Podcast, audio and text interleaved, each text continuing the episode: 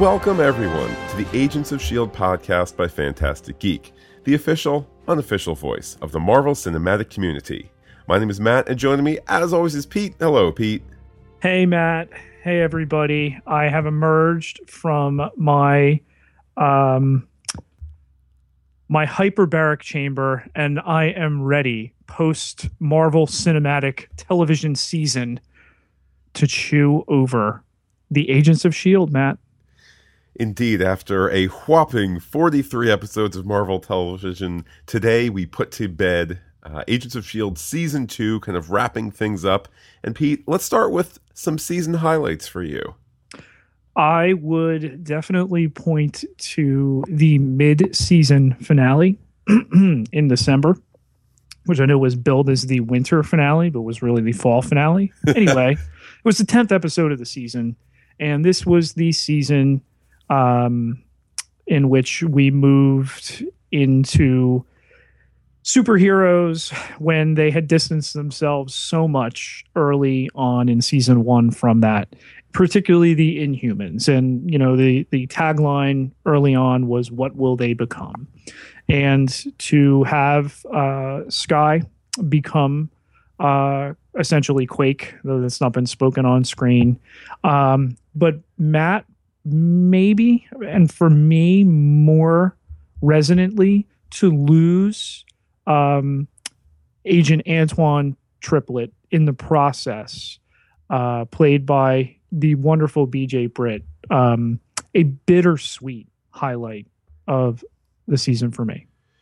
I totally agree. And, you know, all of us in fandom, we have these images that, you know, after they wrap for the evening or for the season or before winter break, Christmas time, whatever it is, you just have this image that they all hang out and have fun. And, you know, we know all the stories where they don't. You know, William Shatner didn't exactly know what everybody else knew in the 1960s about George Takei, for example, just things like that. But you look at social media throughout the entire television season year, how BJ Britt would occasionally be hanging out with these Agents of S.H.I.E.L.D. people. I was convinced the whole time, oh, that's because he's going to come back somehow, even if it's in flashback or that sort of thing. And I appreciate the narrative fortitude that it took to keep Trip dead, to keep Trip gone, because we're going to go back and rewatch those episodes at some point. And it's just going to hurt all the more knowing that he's this finite character who could have been on for the remaining seasons, and a tough loss, certainly in the first half of the season. It's been a big criticism of the Marvel Cinematic Universe that their characters don't die for good. This show is in existence because of a character not dying on the screen in Clark Gregg's director Coulson. So you have to mean it at some point, and has to have teeth.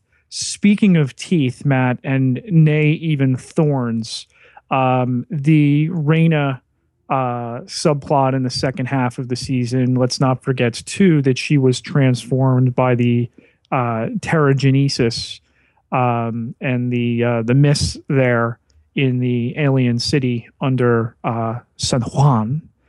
And, you know, the makeup, and was doing a little reading recently, sent an article by one of our listeners talking about the process of doing that, and even, you know, writing it on the page and seeing it through. And remember, you know, her nickname was Flowers, and she was conceived in this appearance not as an animal, but as a flower, as the thorns coming through her there. So a little botany as opposed to pure biology. That was definitely a highlight for me as well.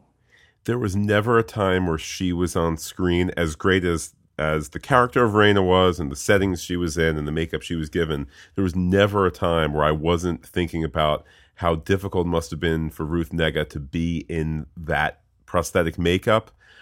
Even if you sit and, you know, look at, you know, say the different Star Trek characters who have had full face makeup and stuff over the head and wig and whatnot. And we've heard some of the stories live, Pete, for Rene Auberjonois, for example, talking about just how awful it is to be encased in this in this latex. You then add to it, in Ruth Negga's case, the contact lenses, which probably not a particularly big deal, but then just lack of mobility in between filming, with the spikes coming out of her head, the spikes on her hand. I mean, it must have just been a pain in the butt to stop and have a ham sandwich and whatnot. You want to run to the bathroom, for goodness sake. I mean, you're concerned about either poking yourself or, getting the makeup on your hand taken off and whatnot. So, It must have been rough for her, but it's certainly a great, great arc for the character. And on the teeth of loss here, we lost Raina, we lost Trip.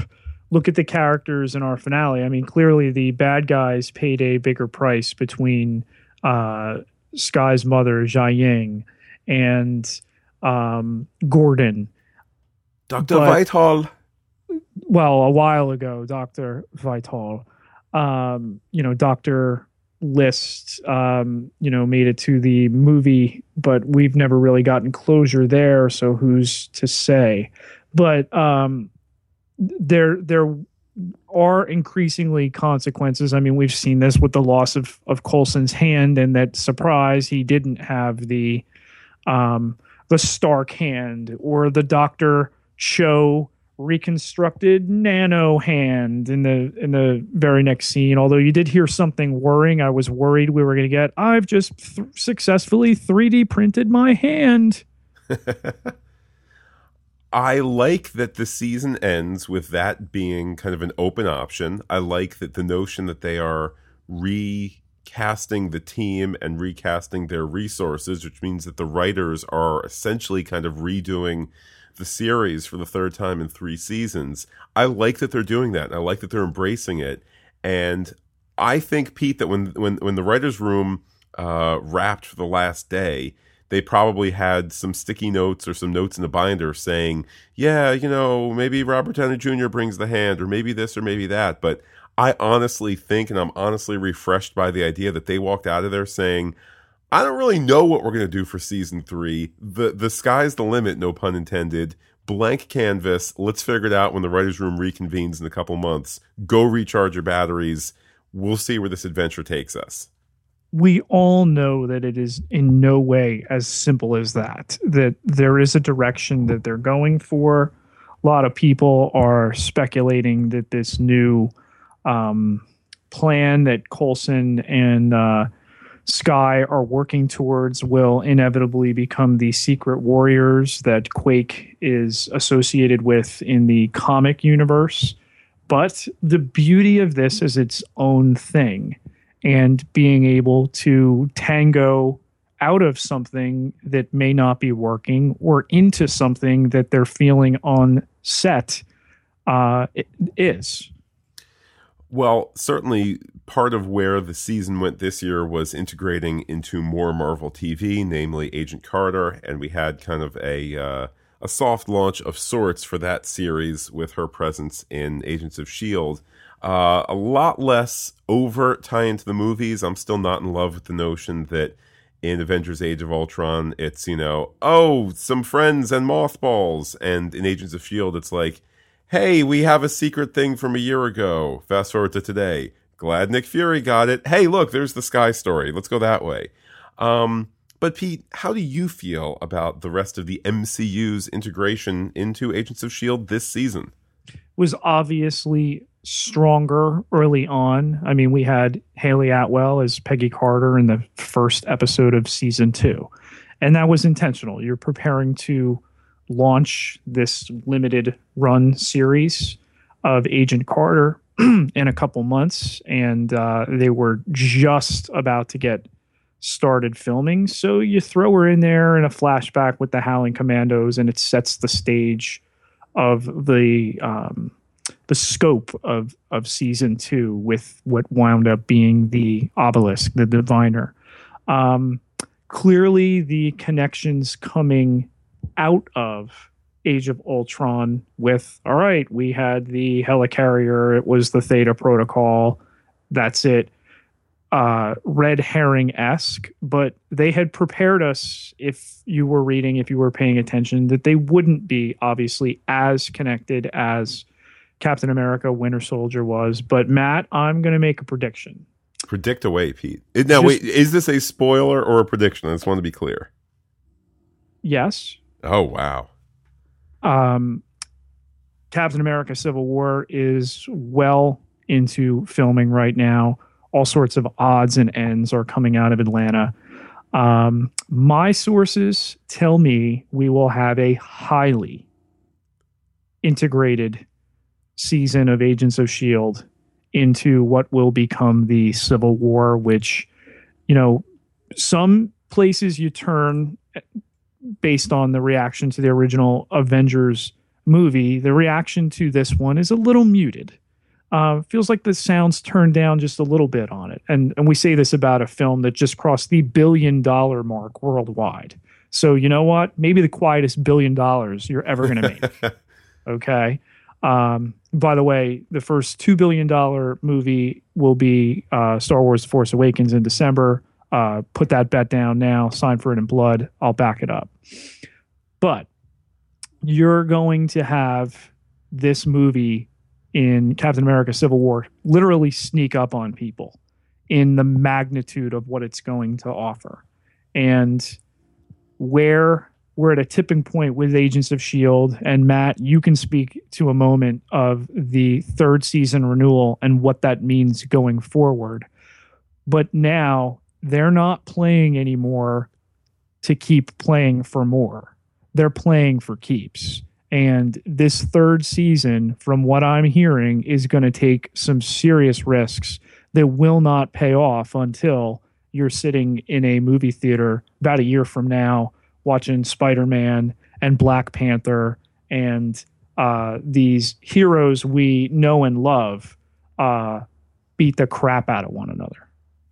Well, and indeed, looking ahead to season 3, I mean, here are the facts. Now, I know nothing spoilery. I don't get those, you know, manila envelopes delivered to my house the way Pete does. But here's the bottom line. Season 2 of Agents of S.H.I.E.L.D. ended up with Coulson saying, hey, let's look for powered people, Sky. You're the only one. Let's see if we can talk to some more.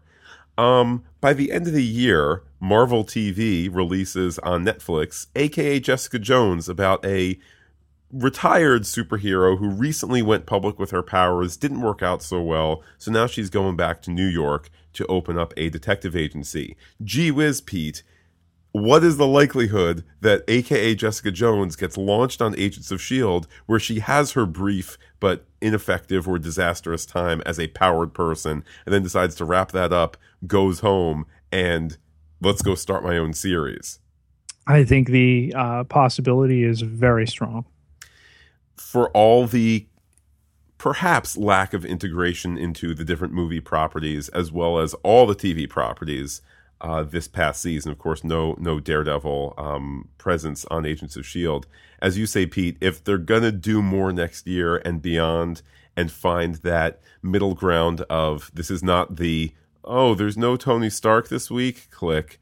You know, more oomph than that, but not kind of a completely solo show in its own vacuum. Season 3 is the time to do it. Well, Matt, what about those season 3 and on prospects?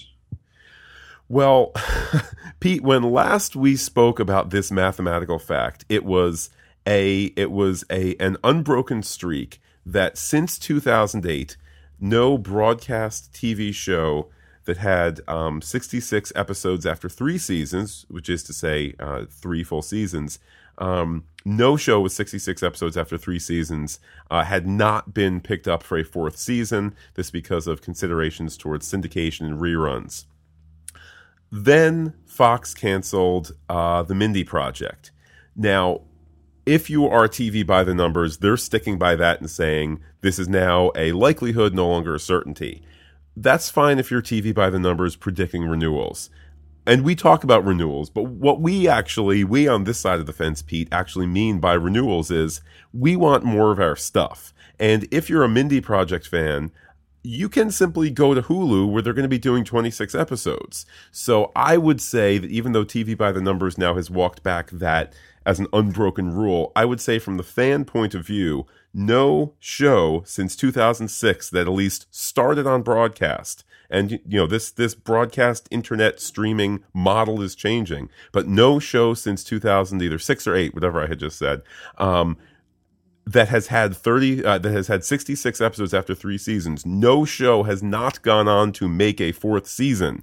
I could care less that it's on Hulu. If you're a Mindy Project fan, you get more episodes. That's awesome. Great for you. So there is no way that there's not season 4 of S.H.I.E.L.D. The TV landscape isn't changing that drastically, whether it's going to end up on Yahoo or Hulu or, gee whiz, Netflix or ABC. We have guaranteed, in my book, I will say it now, that here May 19th, 2015, we have at least 44 more episodes of Agents of S.H.I.E.L.D. At least. Next stop, it'll be like Bones. It'll be like season 12. Coulson will have like a cane.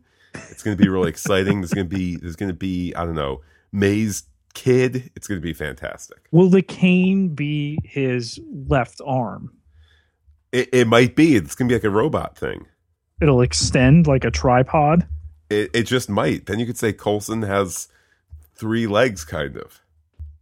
Well, Matt, we're finishing up here, but we love when our listeners reach out to us. And one particularly effective way to do that is by leaving feedback on iTunes under Fantastic Geek Pop Culture Podcast, which gets all of our podcasts, or on the Agents of S.H.I.E.L.D.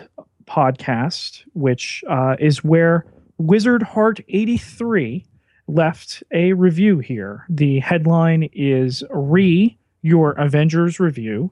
3 out of 5 stars, and it reads, "You guys had a conversation about Dr. Cho being included for marketing reasons, and I found that offensive. It is totally possible to have a woman of color in a role without there being a quote-unquote reason, and you compared it to a situation where they put a character in one edition of the movie with a big role but not in others. That's not really the case here? ? I'm just reading how it's written. Also, she was in the comics. A quick Google search confirmed. I've liked your reviews generally, and I look forward to them, but this was not cool. If I misunderstood them, I'm sorry for ranting at you. Just listened recently as I waited to see the movie with a friend."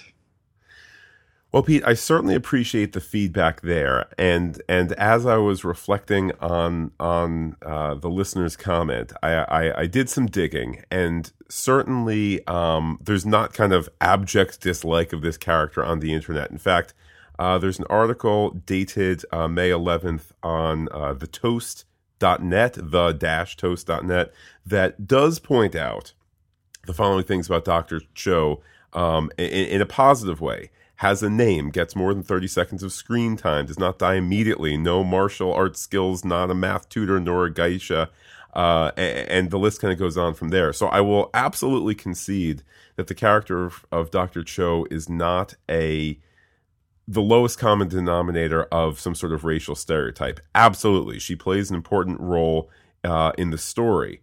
But I just think back to that after party scene where every character that's there is a character that's been set up in other movies, and she's there too. And it did feel a little shoehorned in. Certainly, I think, Pete, our analysis was not, that our feeling was she was there merely as a racial stereotype or as a racial calling card, but just seeing that Marvel had done that before in the past, and seeing that this was a character that kind of entered the story rather out of the blue and hung on like no other minor character did in the course of the story, it was suspect at the very least. So I would just say I don't know that the entire history of our podcasts deserves 3 stars, or at least of the Agents of S.H.I.E.L.D. podcast, just for the one comment there about Age of Ultron, but I guess at the end of the day, I kind of stand by the notion that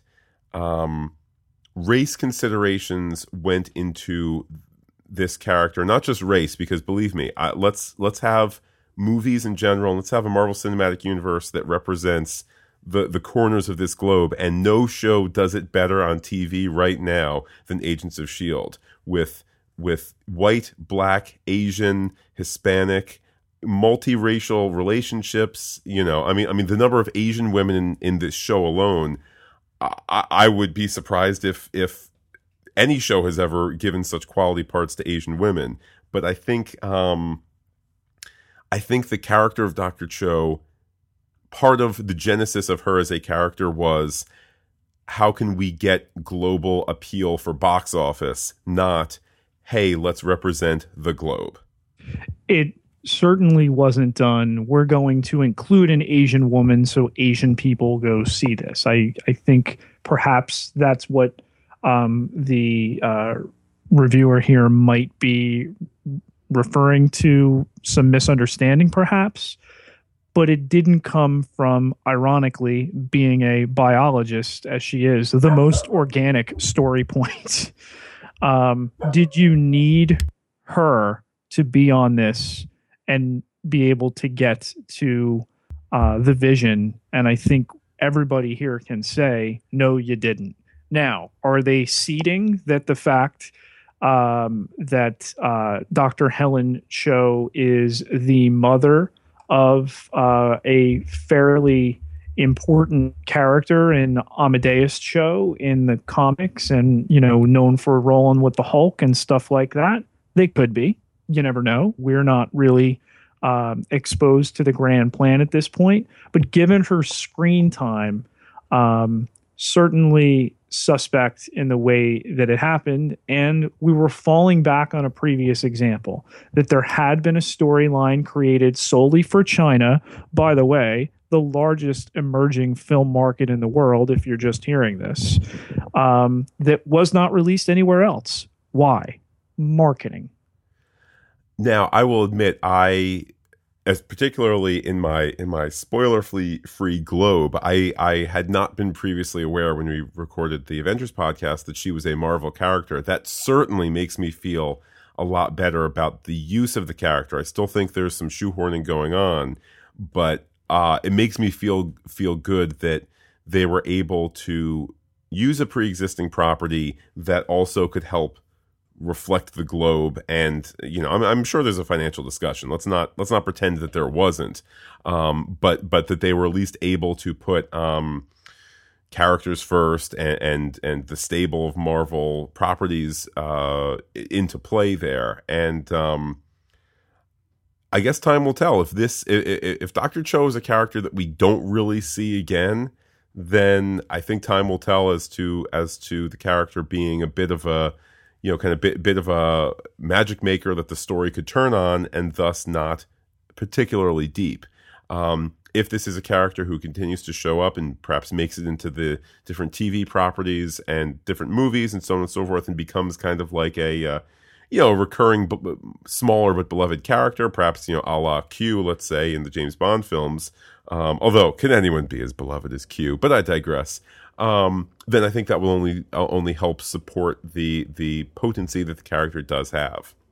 But Pete, to bring things back to the potency of Agents of S.H.I.E.L.D., we certainly are looking forward to podcasting the next season when that occurs in September. I'm sure probably late August we'll do do kind of a preview episode, as best as I, in my spoiler-free state, can. Reminder to our listeners on the Pop Culture Podcast feed and also on FantasticGeek.com, we'll be having Star Wars Wednesdays, where we do commentary tracks to the first season of Star Wars Rebels. Definitely a much more slower paced, less in-depth podcast.